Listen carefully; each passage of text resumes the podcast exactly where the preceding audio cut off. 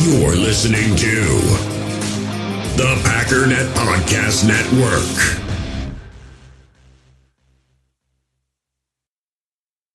We all have smartphones, and we all know they're pretty amazing, but they also can be amazingly distracting, especially when we're around other people. So, US Cellular wants us to reset our relationship with our phones by putting down our phones for five. That's right, a company that sells phones wants us to put down our phones. And to see what we find, learn more at uscellular.com forward slash built for us.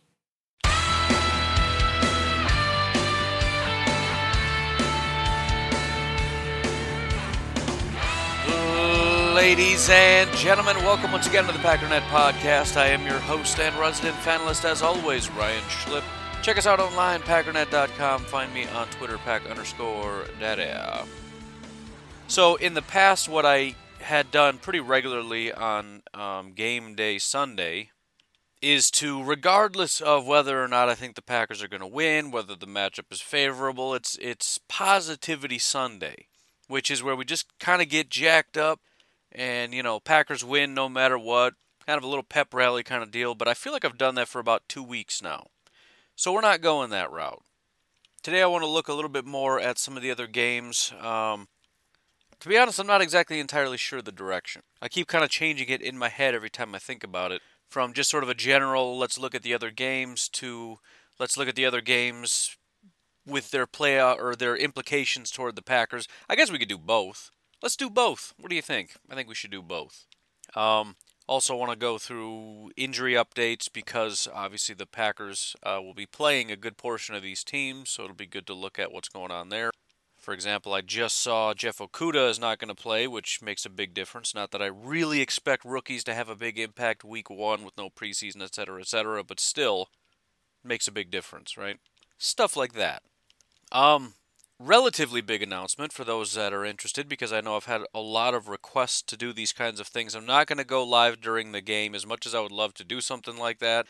Um, football is obviously important because I'm a fan of it. It's not a job, and I don't want it to really become a job. I mean, this, I don't mind working for this stuff, but when it's actually game time, I want to watch football. I want to actually enjoy it. I want to spend time with, well, at least my son. Everybody else is my youngest, well, my, what used to be my youngest. I now have a new youngest.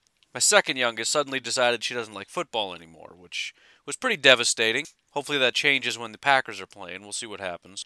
But anyways, I like watching football with my family for those that actually like watching it, which as of right now is me and my son. But at least my oldest stopped saying she liked the Bears just to annoy me. So that's that's good. That was a big milestone right there. But I am planning on doing uh, let's say 11 to 11:30 Central.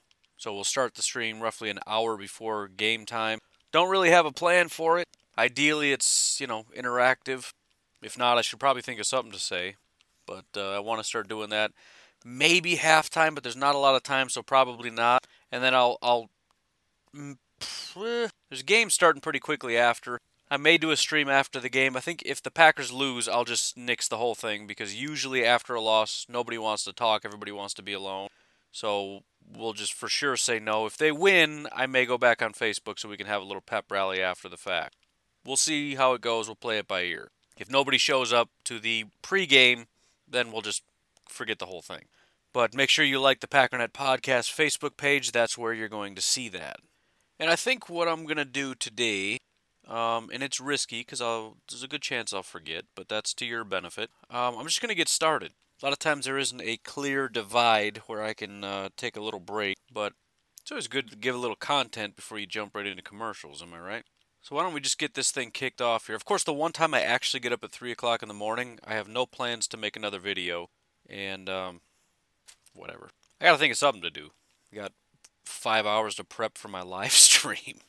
Also, um, the CBS Sports Pick'em Pool, I will try to remember to put another link in the Facebook group, Facebook page, Twitter, etc., to get uh, some more people in there. I know we already missed Thursday, but it's not a big deal. Still get in there. Again, the winner of every single week, I'm going to give you an opportunity, if you so choose, to somehow be interactive on my YouTube channel probably not going to be you and me actually making a video because it's too hard to just schedule everything. But uh, send in pics, a video, something or another. We'll figure something out. So some incentive to week to week get in there and make some pics. Ooh, and we got a lot of people in here. Nice. Tons of people put 16 on Kansas City, which fair enough. I gave the Texans a half a chance. Reminder again David Davis, Elliot Malza, Joey Ross, Jordan Simpson, again, assuming that's Simpson, Zach J. Jason. Get your picks in, man. I'm excited. We did this last year. Not this many people were in it. I'm, I'm pretty jacked up. I don't even want to count this many people. I, I will because I'm curious, but let's see. So we've got 37 people that have their picks in, 42 people if we factor in everybody, including who did and did not make their picks. So, nice. Anyways, I wanted to pull that up because there's a good chance as I go through this and look at my injuries and whatnot, I'll be adjusting my my rankings. Also, somebody in the Facebook group was calling out everybody that put 16 on Kansas City as cowards for not putting the Packers down, and I was like, yeah, I better go change mine now because I did not put 16 on the Packers. Uh, I I just I'm look. Let's just start there because we're not going to spend a lot of time talking about the uh, Packers Vikings because you know we've done that for two weeks, and as far as I know, let me just check. Nothing has changed. Uh, yep, nothing has changed. Randy, Randy Ramsey is out. Billy Turner and Montravius are doubtful, which more or less means they're out. Raven Greene is questionable, which basically means he's going to play. Not 100%, but pretty likely. Uh, Marcedes and Oren Burks were not even on this. Uh, there's no game status, which I believe means they're just 100% ready to go. And there's nobody on the Vikings uh, injury report, so they're good to go. Again, that doesn't include IR. So I mean, look, everything I've said, and JJ, you got to stop getting me in fights, man. JJ goes on Twitter, says, just like the Pack Daddy says, this is a layup. And then everybody just starts trashing him, and it's like, dude, chill. I did say it, but it was in the midst of, in the midst of passion. look, intellectually on paper, I've made the case that the Packers are the better team. I don't think there's any doubt about it. The way I think about it is this um, I got a friend that I've mentioned a few times doesn't watch football anymore. He's far too emotional about football and he gets way too angry about everything. He's the guy that would smash the Madden controller, right? He's that guy. Because he told his brother, just let the computer catch it. Don't switch to the guy and catch it. Just leave it. You know, when it was him and his brother against me and Matt, and then his brother switched to it, and then he dropped it, and then he punched his brother and smashed his. Con- you know, he's that guy. Anyways, he used to play fantasy football and he would dedicate hours and hours and hours and hours. He knew everything inside and out. He had it all figured out. And he lost every year. Now, he didn't lose because he was wrong. He's right. But there's there's two kinds of right.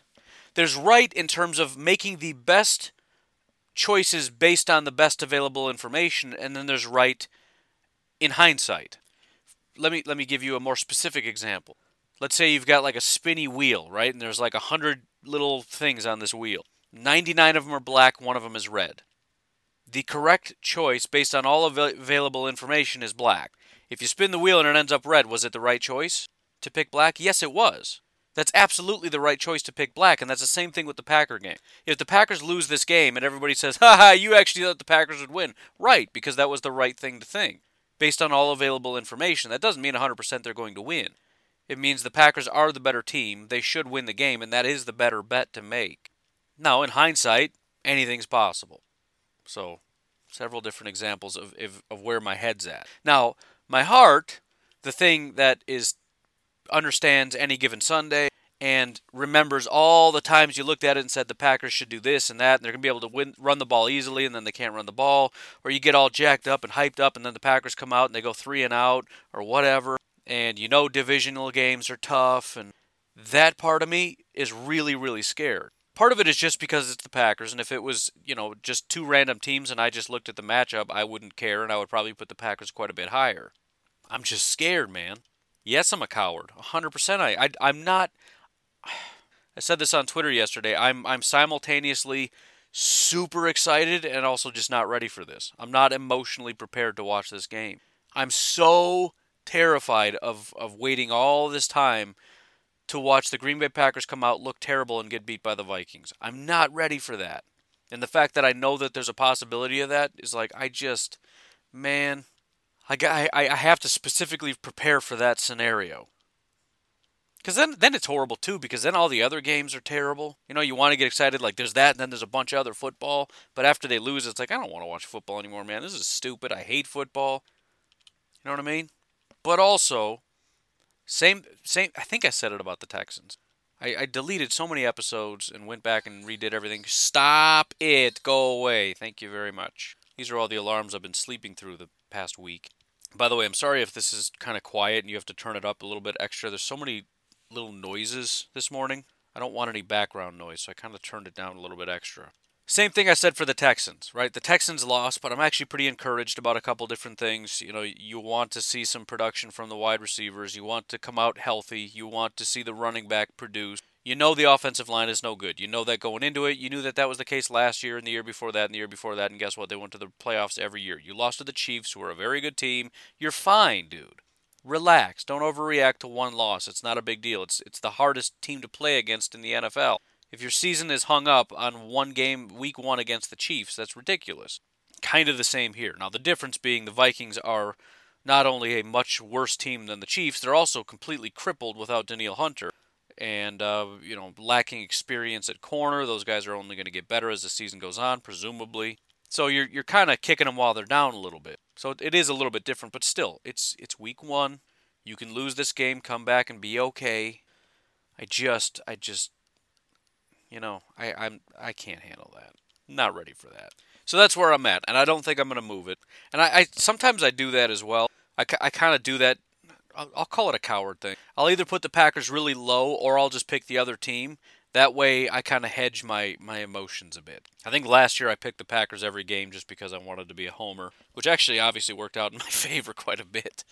But it's kind of nice to have the disappointment be, man, I wish I put more points on the Packers rather than you lose your 16 points and, you know, Packers lose. Anyways, I think I'm going to leave it at that. Very excited, very nervous. I wish this nervousness meant I was too sick to eat, but I'm sure my diet is going to be horrible today. That's just a thing that has to happen. I'll tell you what I'm going to do. I'm going to start from, I'm just going to give you my picks. I don't really care. It gives me a competitive disadvantage, but I don't really want to win anyways. I want to, I want one of you guys to win so that, you know, because if I win, what am I going to do? Put myself on the on my YouTube channel? That's no fun. I'm going to start with with my 16 and work my way down. And again, I may adjust these as we go, but that's just how I'm going to do it. So so my 16 right now, for the record, Kansas City and Houston I put 10. But my 16 I put Philadelphia over Washington. I have no respect for the Washington Redskins whatsoever. And my PFF is still not working. I've sent them four requests to please fix it and they just refuse. Apparently they don't work on weekends, which is the stupidest thing ever. Either that or they tend to ignore people a little bit extra on the weekends. But, you know, football is on the weekend, so that's great. But the fact of the matter is, even if Haskins takes a step, which I doubt because their offensive line is terrible, they don't have a running back, they don't have a tight end. They do have McLaurin, who's a good wide receiver, and I don't necessarily respect the Eagles' corners, but they at least have Darius Slay to go up against McLaurin. And, you know, just the pass rush up against this offensive line I mean, it, it just it just seems really bad for Haskins, right? Last year there was all this talk, you know, he's he's like yelling at his guys. It just seemed like he wasn't getting along with anybody and nobody really liked him. I don't expect him to take a step in any capacity, largely because I just don't really believe in him, number one, but also because he's just not in a conducive environment to take a step. It's not impossible, it's just very unlikely, and again, even if he does, it's still not enough. I mean, if he's if he becomes sort of a, a Matt Stafford esque, you know, good, not great. You know, Matt Stafford has experience, so he's got the cerebral nature of being a really good quarterback that Haskins isn't going to have. He's got a better offensive line. He's got much more weapons, tight end, wide receiver, and running back. And again, the Eagles are just they're just a better team. The defense is going to be all over this. They're not going to be able to run. They're going to have to be one-dimensional. I just think the Washington Redskins or the Washington team is going to be one of the worst in football, including defensively. I mean, they they do have Chase Young, Maybe, maybe, maybe Montez Sweat takes a step. I wasn't a big fan of his to begin with. I know a lot of Packer fans wanted him. I just I was not a believer. But even so, the defensive line is not great. The corners are not good. Linebackers are not good. The safeties aren't great. Even even Landon Collins, who they paid a billion dollars to, is not very good. There's just there's nothing here. And this defense is going to stop one of the better offensive lines in football. Even though the the the the, the Eagles are not having their starting running back. That's not a, a, a major a major point of their offense anyway. And it's not even a, their miles, their running back is not a major portion of their run game either. It's the offensive line that makes that thing work. Their top two receivers are their tight ends, but they also have uh, DeSean Jackson. They got Jalen Reagor, who they just drafted. I just, I just don't see, I don't see a, a path to victory. Um, Alshon Jeffery is out again. Alshon Jeffery, I think, is their number three wide receiver on the team. Reagor did have an injury, but it looks like he's a full go. Uh, Miles Sanders, it says questionable, but I saw yesterday that he didn't travel with the team. Of course, in two of my leagues, I bought into the Miles Sanders hype, so uh, he's getting benched. So that's a nightmare. Otherwise, Javon Hargrave, defensive tackle, is out. I think that's fine. Washington likewise has some people that are somewhat injured. I don't know that anything is really all that impactful. Again, it doesn't matter. They're going to lose anyways. My number 15 game could just as easily be my number 16 game, the Pittsburgh Steelers over the New York Giants. Very similar situation. I think the Pittsburgh Steelers are in Super Bowl contention. I think they have one of the best defenses in all of football. Ben Roethlisberger coming back with this offense means they're going to be a much better offense, and the Giants have nothing redeemable whatsoever. They have a bad quarterback. They don't have any real good weapon. Um, and then the biggest thing, even if their offense takes a step, their defense is useless. Completely and totally useless. They don't have any pass rushers. They don't have good linebackers. They don't have safeties. They don't have corners. They have nothing. Um, David DeCastro is out for the Pittsburgh Steelers. I'm not worried about it. They're going to be able to run the ball well. They're going to be able to throw the ball. They're going to be able to block. It's pretty straightforward. I mean, outside of any given Sunday type stuff, and even that, I just, I just, I don't know what the the Giants are going to do. Aside from the Steelers' offense just being completely useless and Saquon Barkley rushing for two touchdowns, like carrying the offense down the field twice, I don't see any path to victory for the Giants. My number 14, I've got the Indianapolis Colts over the Jacksonville Jaguars. Similar situation. I really like the Colts a lot. I don't believe in the Jacksonville Jaguars at all. I like Minshew, but uh, he's, I mean, he again, he doesn't have an offensive line. He doesn't have any wide receivers. He doesn't have a tight end. I mean, there, there is DJ Chark, and if you believe in, in Tyler Eifert at this point in his career, there's maybe that, but it's it's not great. And the Colts have solid enough corners I think they have the best linebacking group in football. They added DeForest Buckner. They've got Justin Houston, who's still playing at a really high level. They've got some great safeties. I don't think the Jaguars are going to be able to do jack squat. And on the flip side, you're looking at possibly the best offensive line in football. With Mack, who's already a good running back, but they added Jan- Jonathan Taylor, which, if they get him going behind this offensive line, that's going to be just ridiculous. This might be the best rushing attack in all of football. On top of T.Y. Hilton coming back and adding Philip Rivers, who's a much better quarterback. They drafted Michael Pittman. They've still got um, Parris Campbell in the slot. Uh, you know, again, it's possible Rivers is just garbage and Ty can't do anything, and Doyle's not a good tight end, and and somehow they can't run the ball against Smoot and Taven Bryan and a terrible linebacking group. I mean, even their pass. I mean, this is a four-three team that went out and got two, three, four linebackers, three, four outside linebackers to play defensive end. They got Chaisson and and Allen the last two years. I'm not saying they can't play defensive end. I know they did in college, but these are smaller guys. Taven Bryan is a smaller pass rushing interior defensive lineman, and their linebackers are terrible. This team is going to have no ability to stop the run up against, again, this road grading offensive line, Marlon Mack and Jonathan Taylor.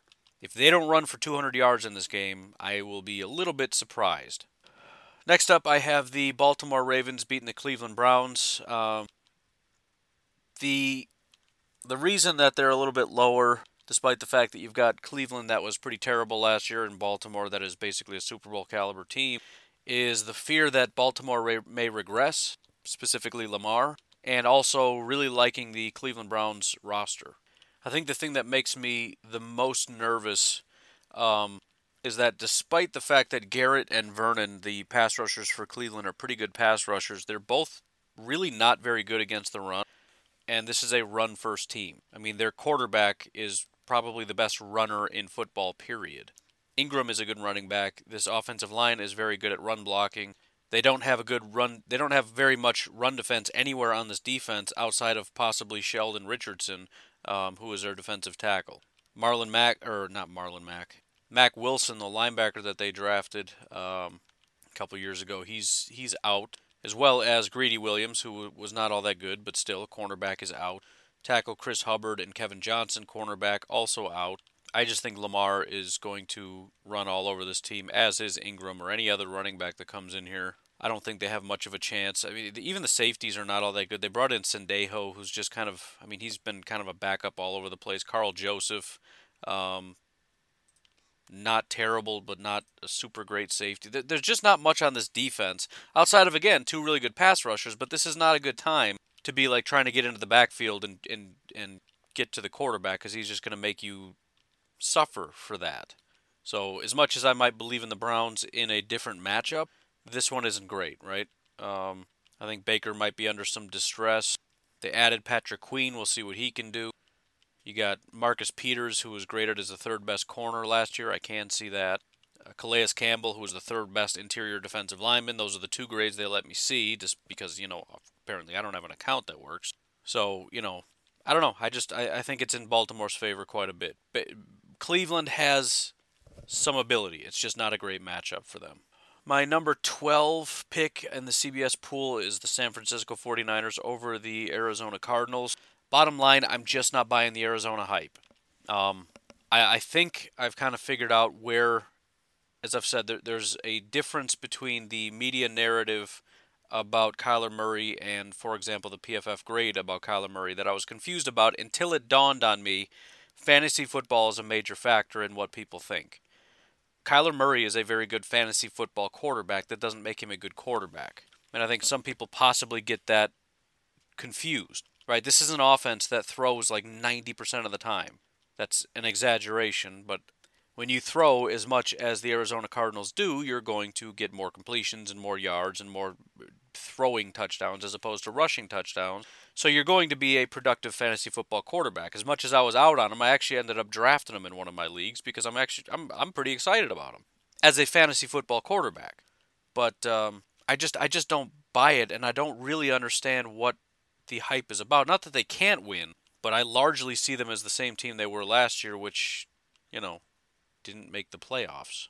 Also, the fact that Arizona Cardinals fans, the first thing they say when you talk about their chances against the 49ers and how they might win is the fact that they drafted Simmons, automatically I'm out. Right? If the first thing you're saying is we got this freakish linebacker early, you know, like Roquan Smith and all these other guys that went real early that have not been productive, uh, we got Simmons, and that's going to change everything. I'm out immediately. I, I want no part of a of a fan base that is putting all their hopes in going from sucking to being awesome because we drafted a linebacker. I'm just I'm all the way out on it. The fact that Simmons is going to somehow shut down Kittle, I just I just I don't care. I don't I'm not impressed with the defense. There may be some regression from the 49ers. I hope there is, but I still think the 49ers offense is a mismatch against the Arizona Cardinals defense.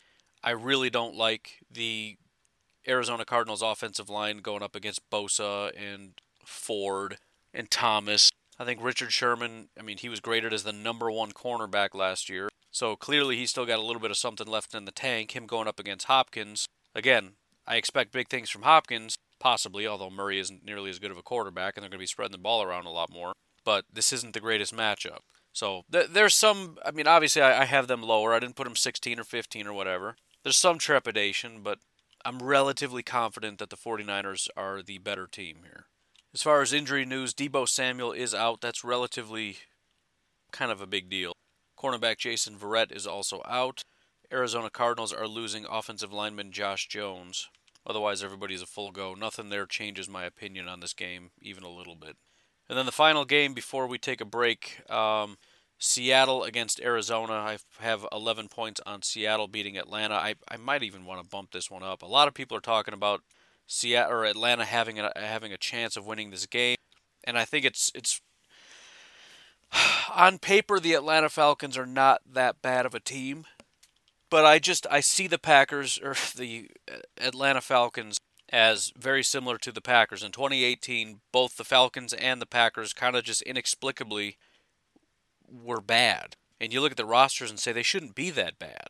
I mean, there's clearly holes, but I mean, this it's it's largely the same team that they were in 2017 when they were really good. So why are they really bad? Well, the Packers decided that they weren't going to mess around. They fired everybody, hired a bunch of new people, went out in free agency, rebuilt the roster, and they went 13 and 3. The Falcons didn't do any of that. Decided we're going to forge ahead. We'll figure this out. We'll tweak a couple things, and they were garbage again. You know, they continue to forge ahead, and I just expect them to continue to be garbage. I think there's some fundamental issues they need to tear down and rebuild. And until they do that, I just don't believe in it. Um, and as far as Seattle, as much as I continue to talk about continued regression, the fact of the matter is, I think they did get better. I think long term, I see this team continuing to fall off because I don't believe in their GM. But I think DK Metcalf can continue to take a step. I think he may be the number one wide receiver this year over Tyler Lockett. We'll see. He ended the year really strong last year, making giving the impression that he would be that guy, which gives them a very formidable wide receiver duo. I mean, either way, it's a pretty solid duo. Which maybe doesn't sound like much because yeah, they got a bad offensive line, but they he's had a bad offensive line basically his entire career. It hasn't mattered. They still are able to run the ball. And against the Atlanta Falcons defensive line, I just don't see why that would be a problem. They have no pass rush. They have no safeties. They have no they they've got a really good coverage linebacker. That's about all they've got. Which doesn't matter because Seattle doesn't have any good tight ends anyways. And then you look at the defensive side of the ball, and they went out and got a really solid cornerback and a really solid safety. Now, that's not a good long term strategy. When you get to the point of, hey, I suck at drafting, we better start going out in free agency and spending a bunch of money, that's sort of the death rattle of your team. That's when you know it's about to end. But in the short term, it's going to help you a lot. And so you've got uh, Quinton Dunbar, who was actually graded as the second best corner. Now that this is, it was a one-year deal where he all of a sudden became a really good corner.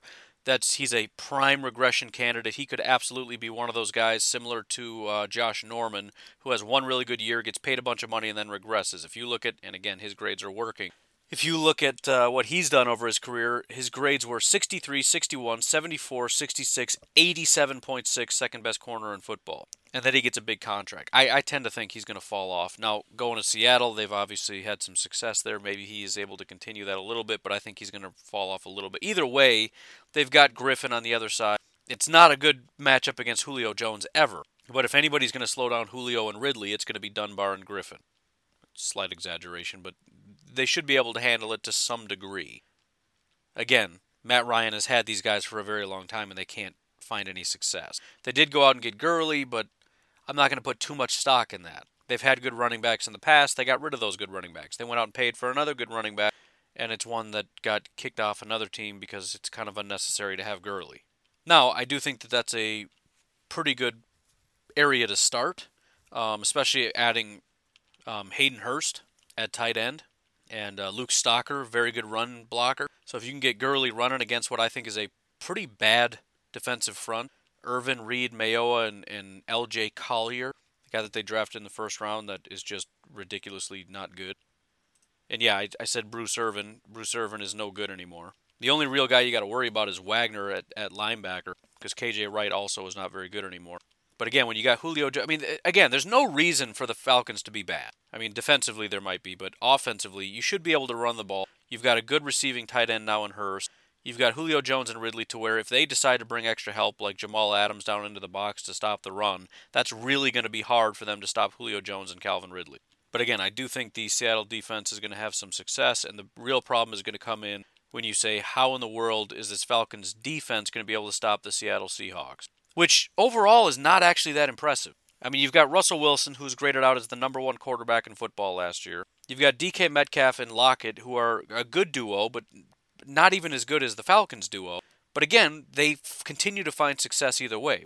Terrible offensive line, no tight ends, but this offense finds success, and a lot of it has to do with Russell Wilson just being a freak. And um, if they're going to win several games this year, I can't imagine saying, yeah, but not against the Falcons. Why?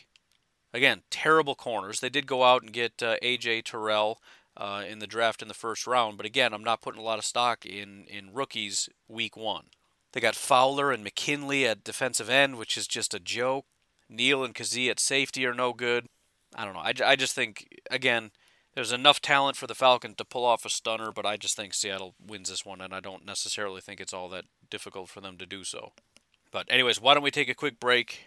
We'll go through the rest of these games and then uh, possibly on the other side of it, look at some uh, implications for the Packers and rooting interests and whatnot. We all have smartphones, and we all know they're pretty amazing, but they also can be amazingly distracting, especially when we're around other people. So, US Cellular wants us to reset our relationship with our phones by putting down our phones for five. That's right, a company that sells phones wants us to put down our phones. And to see what we find, learn more at uscellular.com forward slash built for us. In the hobby, it's not easy being a fan of ripping packs or repacks. We get all hyped up thinking we're going to get some high value Jordan Love card, but with zero transparency on available cards and hit rates, it's all just a shot in the dark. Until now. Introducing slab packs from arenaclub.com, the only repack that provides real value, a complete view on all possible cards, and clear hit rates for each one. Now, when I buy slab packs on Arena Club, it finally feels like I know what I'm getting. And honestly, the best thing for me and my son is the fact that we're kind of novices into this. When I walk into a card shop with my son and a card says it costs $40, kind of just taking his word for it that that's a good value. So I appreciate the transparency on grading, as well as just getting excited about seeing what you could potentially get.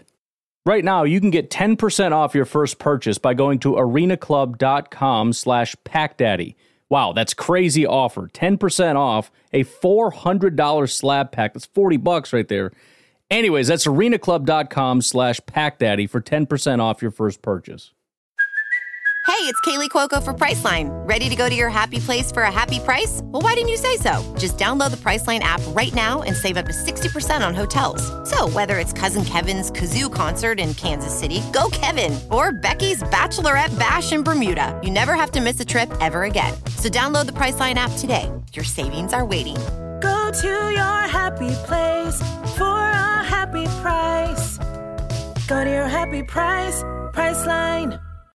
All right, next up, I am just I'm kind of going out on a limb here. And pe- this is where people are going to get mad that I don't have the Packers yet. But again, I'm just I'm I'm being a coward about it. I am picking the Packers, but just relax.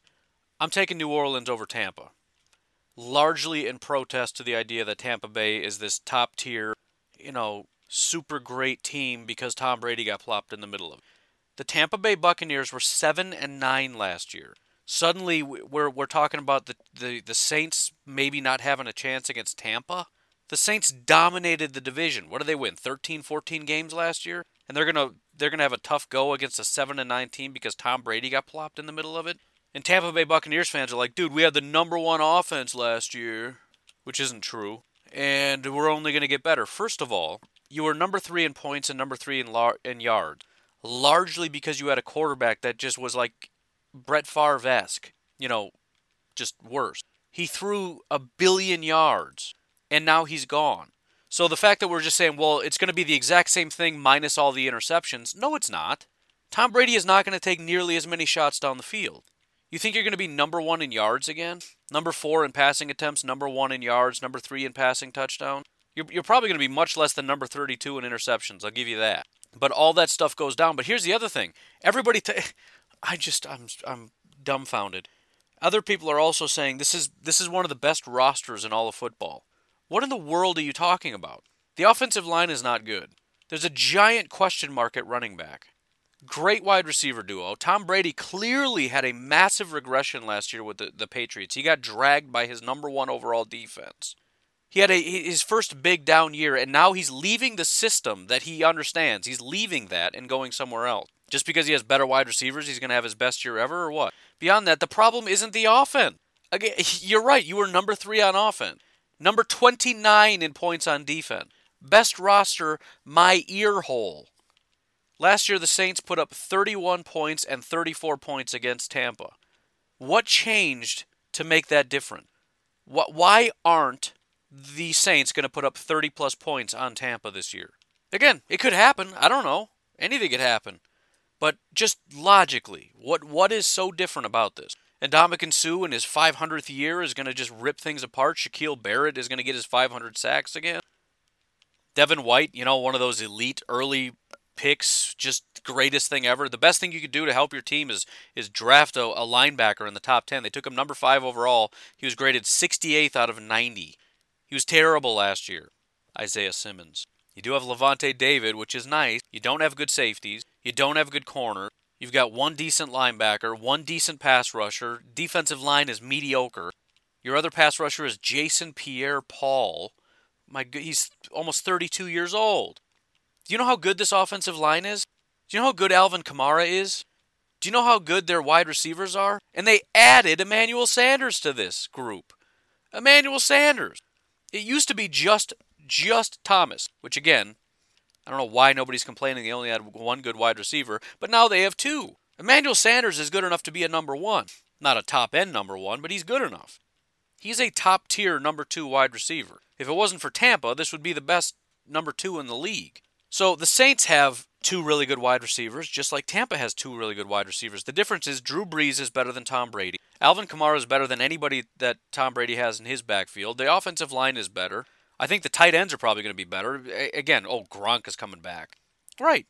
Have you seen Gronk? He, he his body was so jacked up from football. He went and took some time off. Took some time off to not be a football player anymore. He's coming back to be in Tampa Bay, which is again, if I were a football player, especially if I was Gronk, where I just wanted to have a good old time and be on the beach, Tampa's the place to be. And Tom, your buddy's there. Like you and your boy just hang out on the beach. I mean, I'm sure they're going to have some chemistry, but it, it like this is going to be 2015 Brady and Gronk all over again. Gronk had started his decline a while ago. Not to mention the Saints have a much better defense than Tampa does. Demario Davis, their linebacker, was graded number one overall last year. Now, is he a prime regression candidate? Yeah. Still had a great year, and it's three years in a row that he's had a good year, so I don't really see that completely falling off. You got Cam Jordan, who's a great pass rusher. They've got better corners than uh, Tampa does. Think they've got better safeties. I mean, just you want to talk about one of the best rosters in football? It's the Saints. The Saints have one of the best rosters in football, and everyone's saying Tampa does. Why? What are you even talking about? Well, the only reason their defense is so bad is all the picks. Okay, so their defense was elite. If it just wasn't for all those picks, okay. Well, we'll see how it goes. I'm picking the Saints. Best of luck to you. Uh, somewhat impactful, you've got uh, Cesar Ruiz, the uh, rookie that was going to come in and probably be pretty impactful right away because they have one really bad offensive lineman, the rest is great. He is out. Also, another pretty impactful guy, Marcus Davenport, who uh, really took a big step last year as a big part of their defense, is also out. Again, they're going to be fine without him. Um, however, on Tampa Bay side, Mike Evans is doubtful to play. That is massive. Uh, and Ndamukong Suh is not on this list, but he also didn't practice on Friday. Why? Veteran rest. Why? Because he's 500,000 years old. Same with Jason Pierre Paul. He's also on veteran rest. Playing, but, you know, old. So Tom Brady's going. I think Mike Evans is the best chance of having a really good rapport. But again, Tampa had three really good receivers last year: Mike Evans, Chris Godwin, Breshad Perriman. All three were very, very good last year. Breshad Perriman is now with the Jets. Mike Evans is injured this, this t- uh, today, t- this week. So it's Tom Brady, his bad offensive line, his old broke down tight end, really good Chris Godwin by himself, and uh, Ronald Jones, who we keep hearing is going to be really, really good all of a sudden, but never seems to be really good at stuff. So best of luck to him. Next up, I have at number eight overall the Tennessee Titans over the Denver Broncos. I actually really liked the Denver Broncos going into the season. I like what Vic Fangio has already done to the defense. I think he's turned it into one of the better defenses in football. Got a couple key pieces that he needed uh, to add and probably refine a little bit, but there's no doubt in my mind he was going to get this thing clicking. The additions at wide receiver, obviously, they already had one good wide receiver. Then they add Jerry Jeudy. Then they add my guy, KJ Hamler.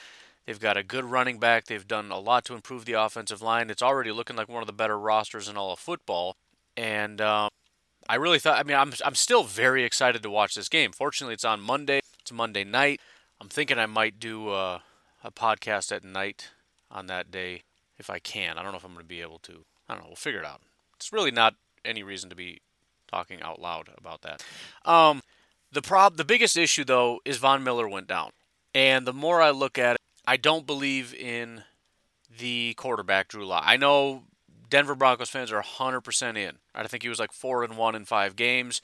I'm not to lie, I'm I'm kind of rooting for Denver. I like what they've done. I'm a big fan of Vic Fangio and what he was able to do in Chicago and if he can go over to Denver and just snap his fingers and do it over there, he is in my mind the best defensive mind in football outside of maybe Bill Belichick. But his ability to improve talent is surpasses Bill Belichick in my opinion. Bill Belichick is a mastermind in terms of game planning and all that stuff, in-game adjustments, but to be able to just show up and, and coach guys into becoming elite prospects is, or players is just incredible. Um, but again, you, you look at Tennessee, I don't see a real strong ability at this point for them to stop the run in Tennessee.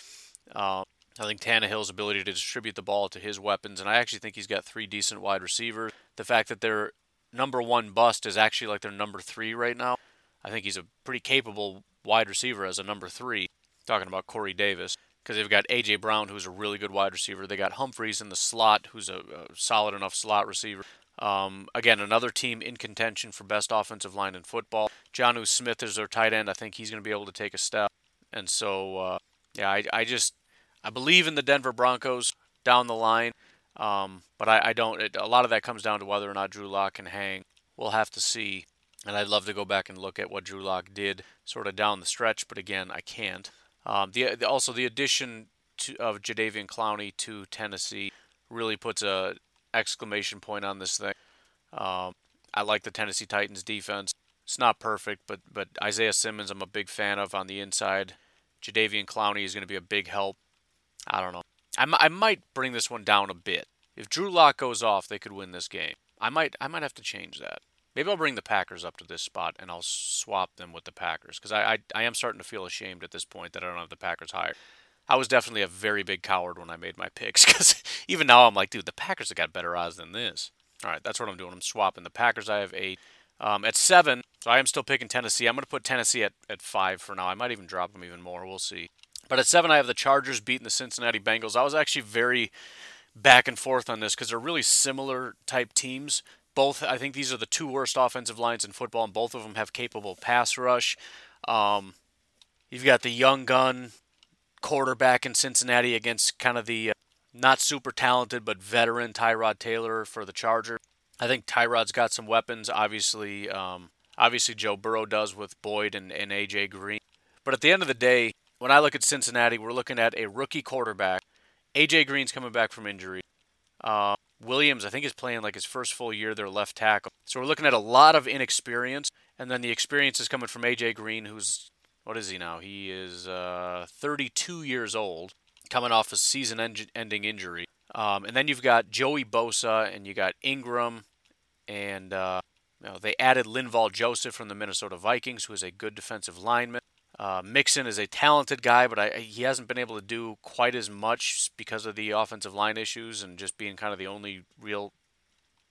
I don't want to say the only real talented guy, but with with no quarterback to distribute, there's a lot put on his shoulder. Um, on top of that, the Chargers have very, very good corners. It, you know, in contention for the best cornerback group in football. I would I would go so far as to say that they are the best cornerback group in football. They have Nasir Adderley, who I was a big fan of.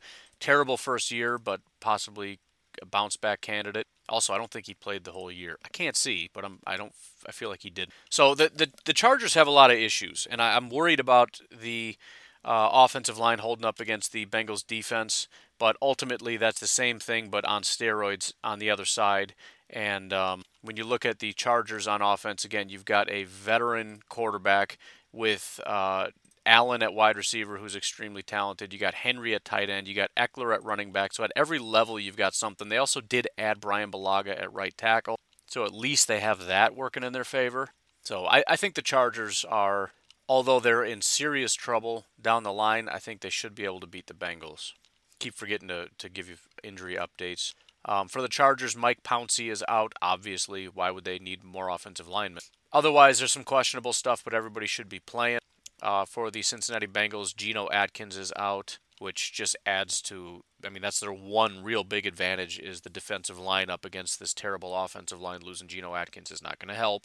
Um, some other injuries, but nothing that I can see that's super impactful. LeShaun Sims is doubtful. I don't think he's a starting corner. Shawn Williams is safety is out. I don't think he's a starting safety. Some other bangs and bruises, but it looks like everybody is going to be playing. So uh, Mike Daniels also is on this team. He actually probably be playing with Geno Atkins out, so that'll be interesting to watch. I'll be completely honest, I didn't know he found a team yet. But anyways, yeah, I'm taking the the Chargers, and I'm feeling fairly confident about that. At my number six spot, I have the Las Vegas Raiders over the Carolina Panthers. Um, the way that I phrased this in my YouTube video, and I did do a YouTube video with all these these things, and I think I had PFF when I did my video, so there'll probably be some better information in my YouTube video. Uh, Pack Daddy NFL is my YouTube channel. Um, But the way I see it, I think the Carolina Panthers are similar to the Las Vegas Raiders, but the Raiders are just ahead of them. The Carolina Panthers are in tear down and rebuild mode. They've got a new coach, but it's kind of one of those things where you get the coach and you get get everybody kind of in place. They do what they can that first year, kind of do their assessments, and then you kind of go in and, and rebuild right? I mean, we saw that with Mike Pettine. He went in and, and did his first year with what he had. That next year, they went out and drafted a bunch of players and went into free agency and got a bunch of guys. Matt LaFleur had a year with, with the Mike McCarthy guys. The next year, although the draft wasn't, I guess it was. He got his quarterback, he got his running back, he got his tight end. Right? They went out and, into the draft and got his guys and and Funchess. There's there's always that.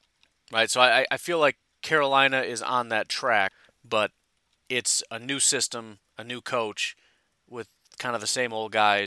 And um, although I'm not a big believer in the Las Vegas Raiders, I do think Gruden is actually doing a really good job coaching this team. I think he had bare bones and was able to win way more games than they should have. Obviously, that completely fell apart prior to midseason.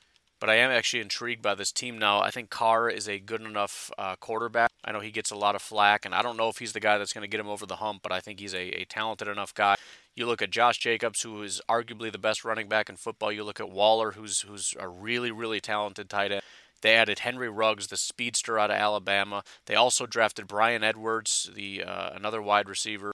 They've done a ton to upgrade this offensive line. I think this offense has has the ability to be an extremely potent thing. And if Henry Ruggs can come in and be sort of that Tyreek Hill kind of guy, who is that threat to just destroy, you know, pull away safeties and all this kind of stuff, while Edwards and Hunter Renfrow in the slot kind of tear up the middle of the field. Waller. I mean, that, that that's the thing. Last year they just had a running back and they had Waller.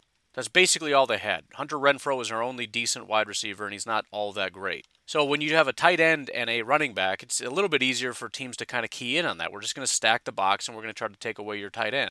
Now you can't do that. How are you going to do that when you got Henry Ruggs running like a 4 3 2? You have to have safety help over to that side. So good luck stacking the box, especially if you got to account for Waller and you got to account for the running back. I mean, it's just there's a lot of potential here for this offense. The defense I don't like, but compared to the Carolina Panthers that are just bare bones and, and not good at all, I mean, Brian Burns, maybe he takes a step. Gross Matos is a rookie. I don't expect a ton. Derrick Brown um, probably will be a big impact, but maybe not right out of the gate. And again, this is a pretty solid offensive line. Um, again, I, I, I, don't want to put a lot into the Raiders because I don't really believe in them, but I believe in the Carolina Panthers even less. The obviously the the wild card here is Christian McCaffrey. If the Raiders offense doesn't get going, Teddy Bridgewater and Christian McCaffrey could possibly uh, do enough to get him over the hump against the Raiders. But I do also feel relatively comfortable about the Raiders winning the game. Uh, after that, I currently have Tennessee over Denver. I already talked about that. At number four, and I should put it up a little bit higher, I just don't believe in them. Uh, I have the New England Patriots over the Miami Dolphins. Miami now just has sort of a history of, of beating New England. In fact, it seems like the teams that were able to beat New England are teams that have former coaches, right? Detroit beat almost nobody, but they did beat New England that one time. You know, Miami can't beat anybody, but they did beat New England that one time, right? It's it's just one of those weird things. It was Vrabel in Tennessee had that upset over New England, former player for it's it's like if you have some insights into how uh, Bill Belichick thinks, you get a little bit of an upper hand against him. And now you've got Miami, where you have a former coach, and they lose Tom Brady, and they lose Gronk, and they lose a ton of defensive pieces.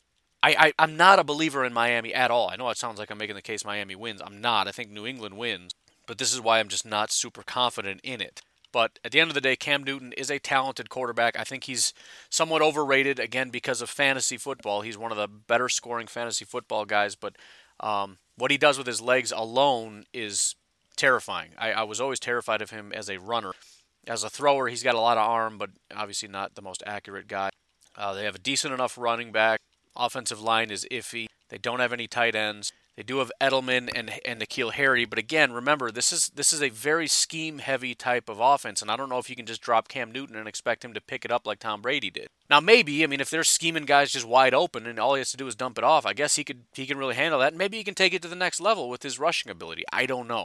Um, the good news is I don't really like Miami's defense. I know everyone's oh they brought in a bunch of really talented guys. Did they? Kyle Van Noy they brought in, cool. They have terrible linebackers. I tell you why Miami might win. It's because they got Raekwon Davis, my man. I love me some Raekwon. I'm gonna go back and watch this game just so I can see Raekwon Davis. What time is this game? Yeah, it's a noon game. I'm gonna I'm gonna go back and watch Raekwon. But they got Raekwon Davis. They got uh, Christian Wilkins, not Manny Wilkins. That's a different guy.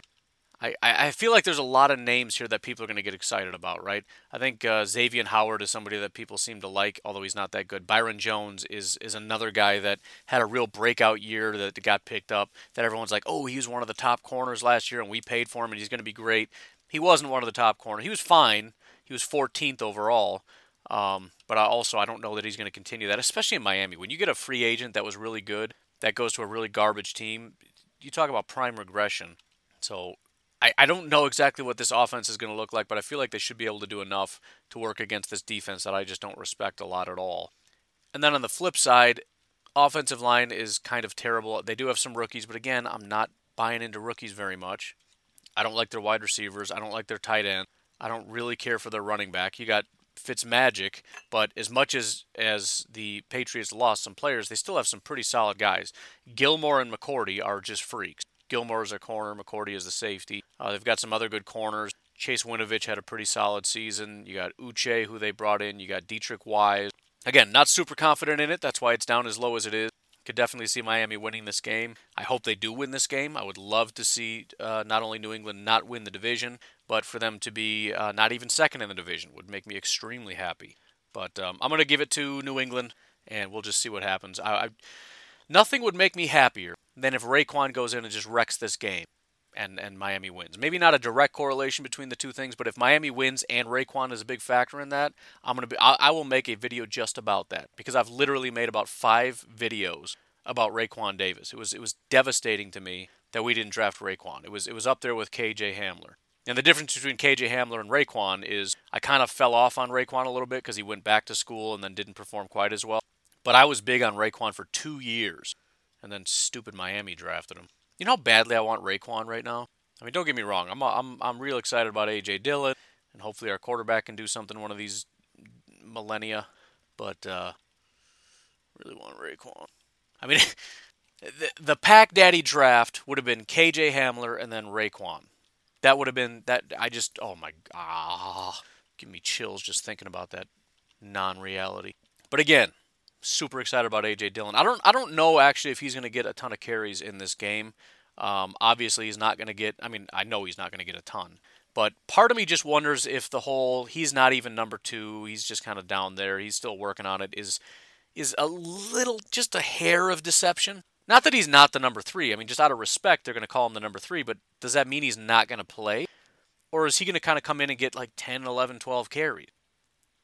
Maybe they give him a, a, series early on just to see how it goes and, and run with the hot hand.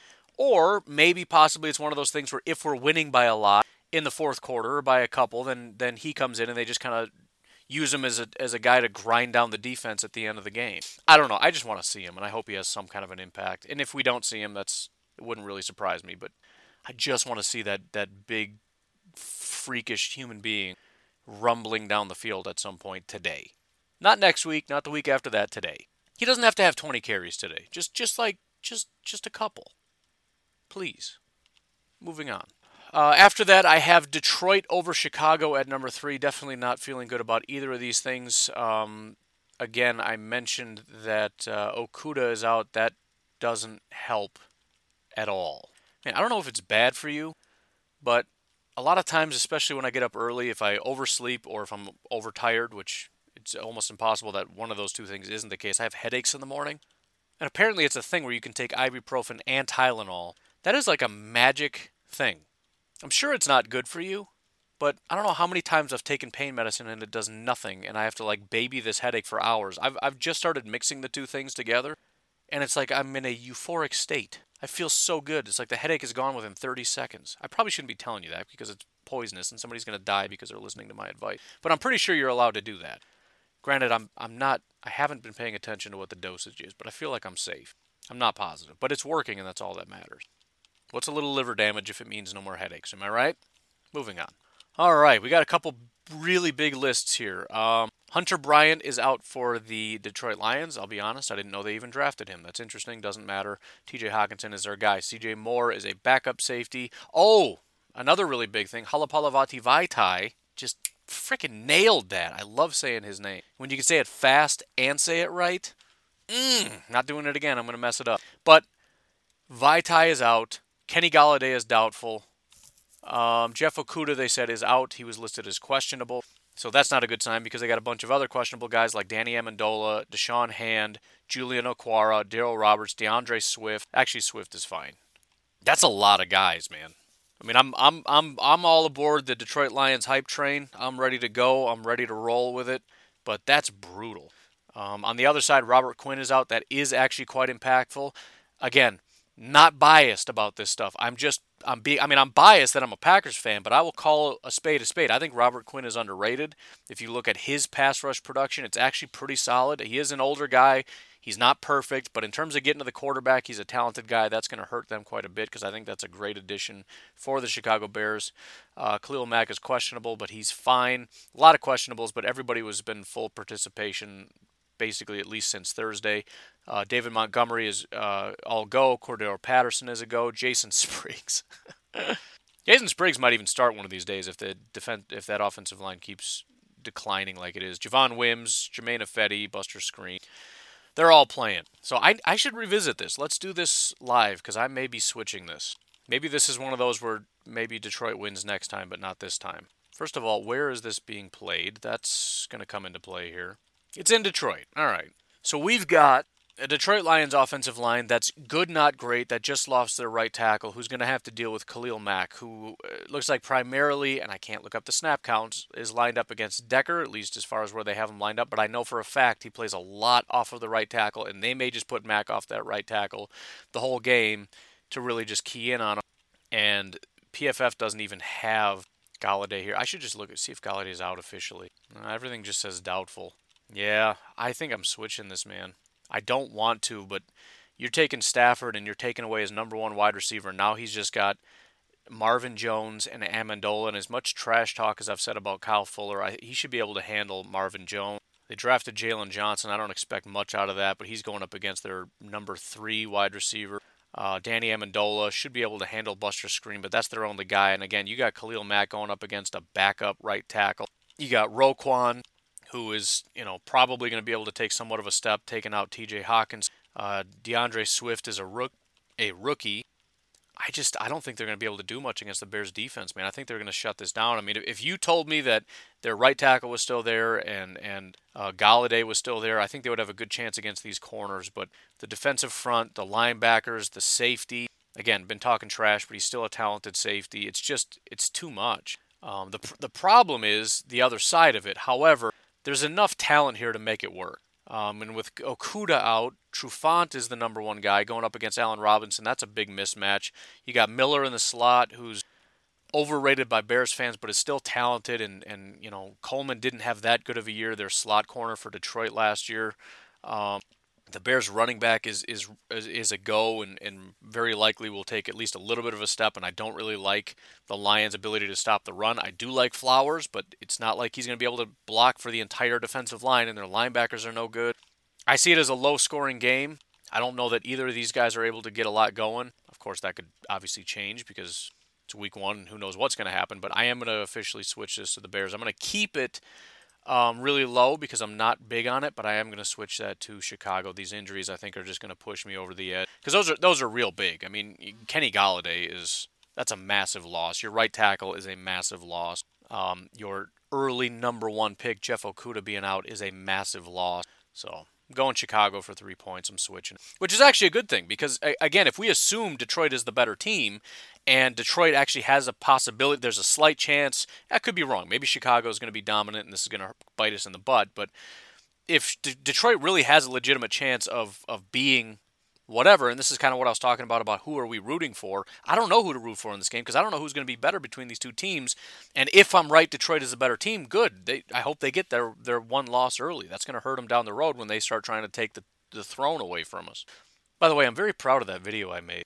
Do you have any idea how long that took me to make? It's such a tedious process to get all those stupid logos to follow everybody around. It was fun though. It was fun making it. If you don't know what I'm talking about, it's you know go look on Twitter or Facebook or whatever.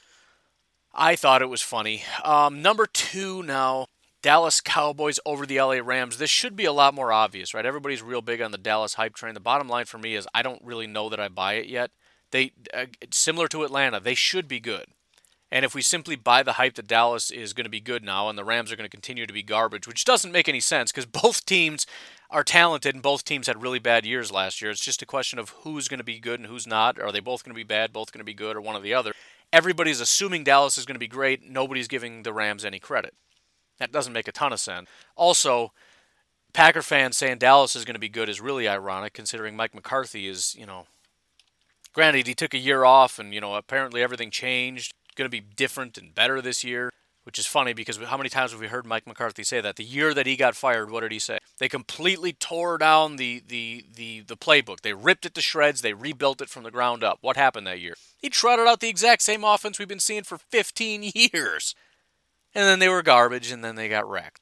So, you know, if this is, and, and granted, maybe a Mike McCarthy offense works better with uh, this sort of Dallas Cowboys team where you've got a good quarterback, you've got a good running back offensive line, but you also have three talented wide receivers, so you can spread it out and you, you can kind of run that sort of an offense. Maybe. Or maybe Mike McCarthy's offense just is is old school, it's antiquated, and it doesn't work anymore. And so if he did rebuild it, uh, I mean, the thing is, you can't just say now I'm going to go run a Shanahan offense or an Andy Reid offense or whatever. You can't just snap your fingers and do that.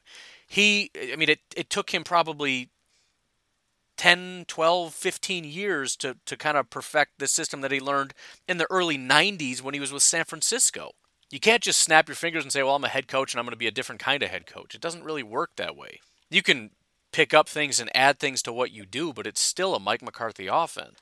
And so there's that concern. Now, obviously, you look at it and say, okay, this is still a talented offensive line. It's not as good, but it's really talented. You've got really good wide receivers, assuming CeeDee Lamb steps up. You got Ezekiel Elliott. You got Dak Prescott. They should be able to handle their business here. And that's fair. I'm not a big fan of, of the LA defense. Obviously, Aaron Donald is probably the best defensive player in all of football. He's an absolute freak, but it's going to take more of that. And you got a guy um, across from him like Zack Martin. That's one of the best guards in all of football. But next, uh, you got Floyd, Brockers, Oquan, Okoronkwo. It doesn't even matter. Uh, these guys can't do anything. The guys next to Aaron Donald just they can't do anything. They don't have very good safeties. They don't have extremely good linebackers. Not a big fan of their corners. So I just think Dallas's offense, Dallas's offense should be able to wreck this defense. Whether or not they will, I don't know. But obviously, the, the bigger issue for Dallas was their defense. And what is their defense going to be able to do? And if you look at it, you say, well, LA's offense isn't very good. Well, they might be. They lost like two offensive linemen who were coming back. So the offensive line should be much better than it was last year. Uh, Woods and Kupp are good wide receivers. Higbee's a really, really good tight end. Gerald Everett is a good tight end. So they got two good tight ends. They got some good wide receivers. I mean, if this goes the way that it should go, obviously everything's up in the air. This game has a potential to be a bit of a shootout. Now, if, if Dallas decides to grind the clock with Ezekiel Elliott, then maybe not quite as much. But with Aaron Donald being the only good player on that defense, I don't know that smashing Ezekiel Elliott down their throat 24 hours a day um, is the best strategy. Especially when, again, when we look at Mike McCarthy, who refuses to ever run the ball. I don't know that that happens. I think they try to air it out, and I think LA wants to air it out. I think this could be a really high-scoring game. I do think ultimately Dallas is the better team. I think they have a better chance on defense to stop them. Uh, Leighton Vander Esch and uh, Jaylon Smith at linebacker are a really solid duo. You got Demarcus Lawrence, who is an extremely good pass rusher. Uh, they picked up Everson Griffen, who, despite the Vikings fans uh, wailing and gnashing of teeth that he is no good anymore and it doesn't matter, um, is a good pass rusher. I think he was at 12, 13% pressure percentage or whatever, which is really solid. Not that he's a perfect prospect, but he's he more than capable of doing his job. I would rather have him than Yannick. No, that's not being biased or bitter. It's just a reality. He's a much better run defender and has been a better pass rusher the last two years in a row. Um, so yeah, I'm, I'm I'm taking Dallas, but it could go either way, and I think it's very possible that Dallas continues to struggle and LA finds their groove and just destroys Dallas, which of course would be my preference. And then dead last, and it's it's a little bit out of spite, and I'm the only one that's going to do this. Um, I'm taking Buffalo at one point, and it's a compromise because I actually said in my YouTube video I'm taking the Jets over Buffalo, not because I actually believe it, but it's kind of just a statement thing. I don't I don't believe in Buffalo. Um, it's hard to argue with the stats, but I don't think they have the best defensive roster. Maybe they just have a really good defensive uh, coach, similar to like with the Chiefs. Their roster is garbage. Not talking about Buffalo, I'm talking about the Chiefs, but they find a way to make it work. Buffalo has some talent but I just don't see how they're as good as they are. And I genuinely think a big part of it is the fact that they're going up against or they went up against a Patriots offense that was garbage. They went up against a Jets offense twice that's garbage. They went up against the Dolphins offense twice that's garbage. That's six games of garbage. Uh, it helps your defense get a little bit inflated. Not that that changes all that much this year, but still, it's just it's it's it's. I don't think it's that good. And I think the bigger issue is I, I think Josh Allen is a pretty bad quarterback. I don't like his wide receivers. Obviously, he has Stefon Diggs, who I think everybody is really super high on. I don't know how well that connection is going to work out. Obviously, it makes him better, but I'm just not big on it. I don't like their offensive line. I don't like their tight ends. They drafted a running back, but big. Deal. I mean, it's just it's a terrible offense. This is one of the worst offenses in football, and we're we're just assuming it's automatically going to be better than the Jets. Why? The Jets aren't terrible. Their defense isn't terrible. They're, they they should be good enough to be able to slow this garbage offense down. And on the flip side of it, I think Darnold has more ability to take a step forward. They upgraded their offensive line. They got Mekhi Becton at left tackle, who's an absolute freak. I mean, Fant on the other side is garbage, but I mean, their two pass rushers are, are like 34 and 33 years old. They added Breshad Perriman, who I think is really talented. I think Herndon is a good tight end. They got Le'Veon Bell with which in, with an improved offensive line. Who's to say that can't become a really good running back? I know. Listen, I know the franchise is a mess, and I'm not buying into the Jets necessarily. I just don't think that the gap between the Bills and the Jets is all that disparate. And I'm, I'm sure I'm missing the boat on this, and the Buffalo Bills are going to dominate the division and all that kind of stuff. I just I'm just not buying it. And so I'm going to pick the Bills because everybody's probably right, but just out of defiance, I'm going to put them at number one because I'm just not buying. I know Tre'Davious White is solid and Micah Hyde at safety is solid. I think solid. I think the linebackers are overrated. Um, they got Ed Oliver, who everyone's excited about. He was 67th out of all defensive linemen last year, according to PFF. Um, again, Trent Murphy is fine. He's, I mean, I, I kind of lied about their ages. He's only like t- going on 30. But Jerry Hughes is 32 years old. I mean, they're, they're both pretty solid, but I don't know, man. I'm sure Buffalo wins, and I'll take the one point. But again, that's that's mostly just out of defiance. And you better believe if the Jets pull off some kind of fluke win, I'm going to be bragging about that. But I'm just, I just, I don't, I don't see. I, I, I can't put that much stock into one of the worst quarterbacks in football. I can't. With with a mediocre offensive line, no weapons, no real running back. I just, nah. I'm not, I'm not getting all hyped up on that. I think that whole division is trash. But, um, anyways, very quickly, rooting interest. Um, as far as Chiefs Texans, the best case scenario was the Chiefs. I mean, depending on how you look at it. You'd like to see the Chiefs regress because that gives us the best chance for a Super Bowl run. However, we play the Texans this year, and so if the Texans came out and just throttled the Kansas City Chiefs, that would scare me for Week Seven.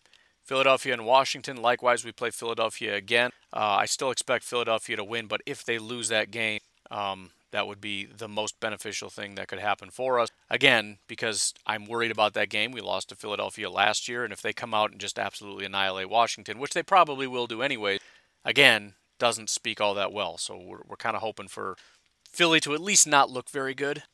Pittsburgh and the Giants doesn't really matter. Um, we could say the Giants are an NFC team, so it matters, but I don't think it does. For me personally, I would like to see Pittsburgh not do as well because, again, they are a Super Bowl contender. Otherwise, no real interest for me in that game. Colts Jaguars. I'm I'm we we we play both of those teams. In fact, we play them back to back. But I still am more worried about the Jacks or excuse me the Indianapolis Colts. I'm really worried about that dominant offensive line and their run game. Um, and so that's the one thing I want to watch for. When I did this preview months ago, when I went through the the uh, the schedule, I highlighted the offensive line and their running game and the fact that that terrifies me against the Green Bay Packers' inability to stop the run. So again, if they do run for 200 yards against Jacksonville, as I said they should, that's just going to horrify me. Conversely, again, if Jacksonville wins, that just makes me smile. It doesn't have any implications down the road because they're both AFC teams. I, I don't really expect either of them in the Super Bowl, but I wouldn't be mad if they were either way. It really just comes down to not even so much wins and losses, just how do they perform. And if it's not as smooth of an operation, it at least makes me feel a little bit better. You know, there's a lot of people talking about Philip Rivers is kind of on the a, a steep decline in this point in his career. That that would at least make me happy or if Jacksonville is able to get to Philip Rivers, because again, the offensive line is is pretty stout, and if some non-pass rushers are getting to Philip Rivers, that's that's exciting. Cleveland and Baltimore, I mean, no disrespect to my man Lamar. I think he's going to be a good quarterback for a real long time. But um, as much as I was excited about him coming out and, and the potential of, of, you know, I remember saying I didn't really believe in him because it's very rare to have somebody that's that athletic also be able to play quarterback and, and that whole dynamic. But if it did happen, how amazing that would be to watch. So we got to see it. It was amazing. Now I'm ready for it to stop. if he could just completely fall off and not be good anymore, um, and Baltimore's not that good, that'd be great. Because it's already nearly impossible to compete with the Chiefs. I don't need another AFC team that's impossible to compete with. Although there's only one AFC team we're going to have to fight in the Super Bowl. So still, that would be great. Um, Arizona, San Francisco, it's, it's really obvious for me. There's a lot of talk that San Francisco may have a bit of a hangover. They didn't make it to the Super Bowl, but um, they were terrible two years ago. There are some question marks, there are some holes. I still think San Francisco is going to be a good team, but if there is, uh, similar to like you know the Carolina Panthers when they went 15 and 1 and then went to the Super Bowl and lost and everybody thought they were going to be dominant because they got the defense and the offense and all that stuff and they came back and were just terrible. Slightly different scenario again, right? They were in the Super Bowl and then they faced the team that won the Super Bowl in week 1, which was the Denver Broncos and lost. Um, but still, if Arizona comes out and clobbers San Francisco, I'm going to be happy. Despite the fact that I've been saying I'm not buying into Arizona, I will happily eat those words and, and live happily ever after. Seattle and Atlanta, clearly the best case scenario, although I don't want to see a resurgent Atlanta because they've given us a hard time over the years. If Seattle is not able to succeed after spending all that money, and if the, the decline continues despite their last ditch effort to keep this thing alive, that's absolutely the best case scenario for me. Um, Atlanta just needs, to, or excuse me, Seattle just needs to fade out of existence. They've been, my throat is like, no, stop talking. We got, we got to clear this out a little bit. I've been waiting for this team to die off forever.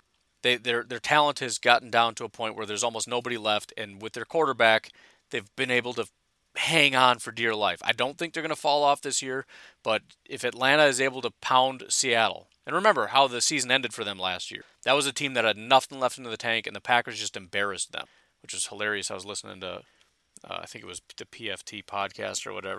They were talking about, oh, the Packers only beat two playoff teams last year. It's like you didn't even include the team that was in the playoffs that we beat in the playoffs. They didn't include Seattle in that. Apparently, Seattle isn't a playoff team. I don't know.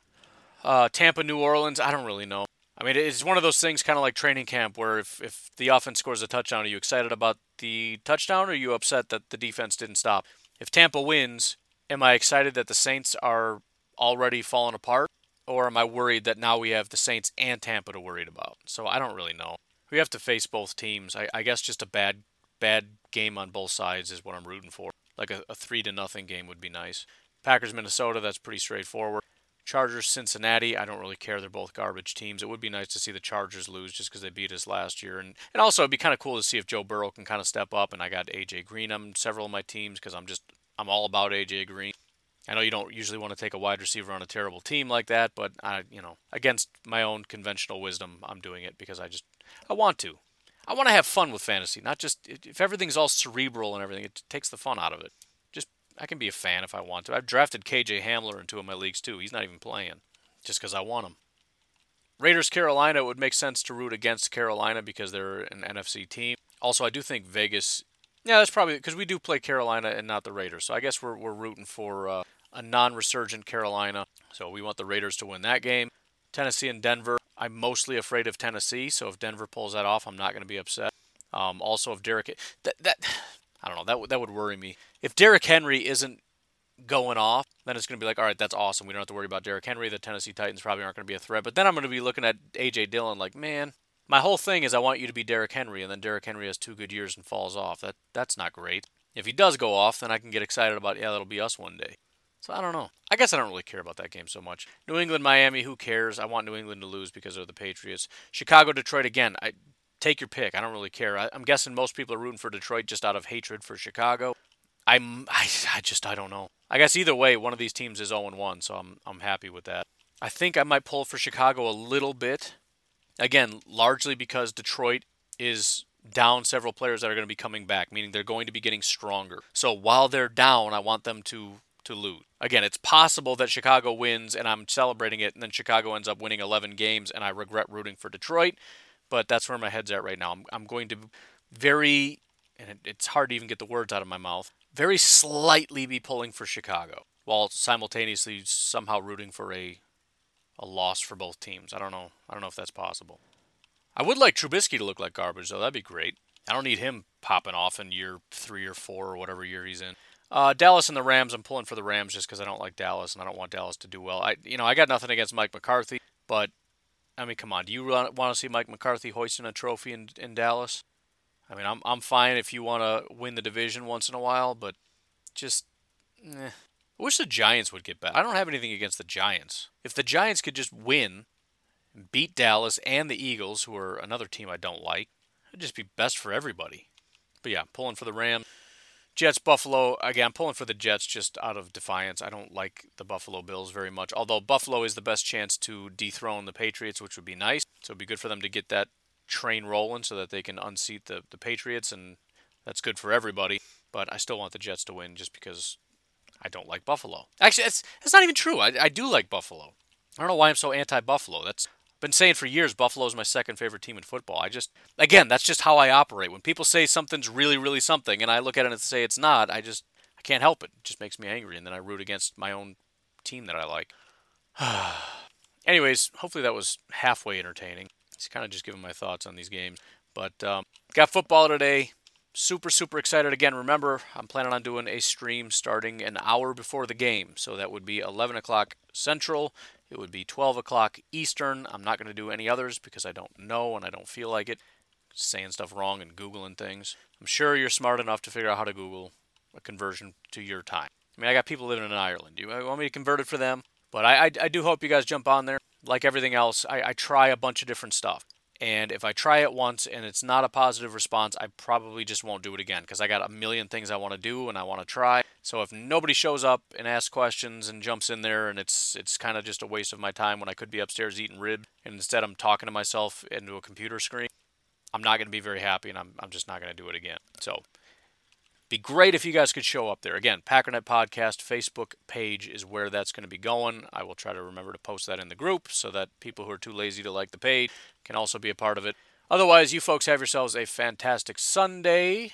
I will talk to you later today, possibly multiple times. We'll see how it goes. And then again tomorrow, hopefully for Victory Monday. I was going to, well, I'll save it. I need to stop talking. Have a good day. Talk to you later. Bye bye.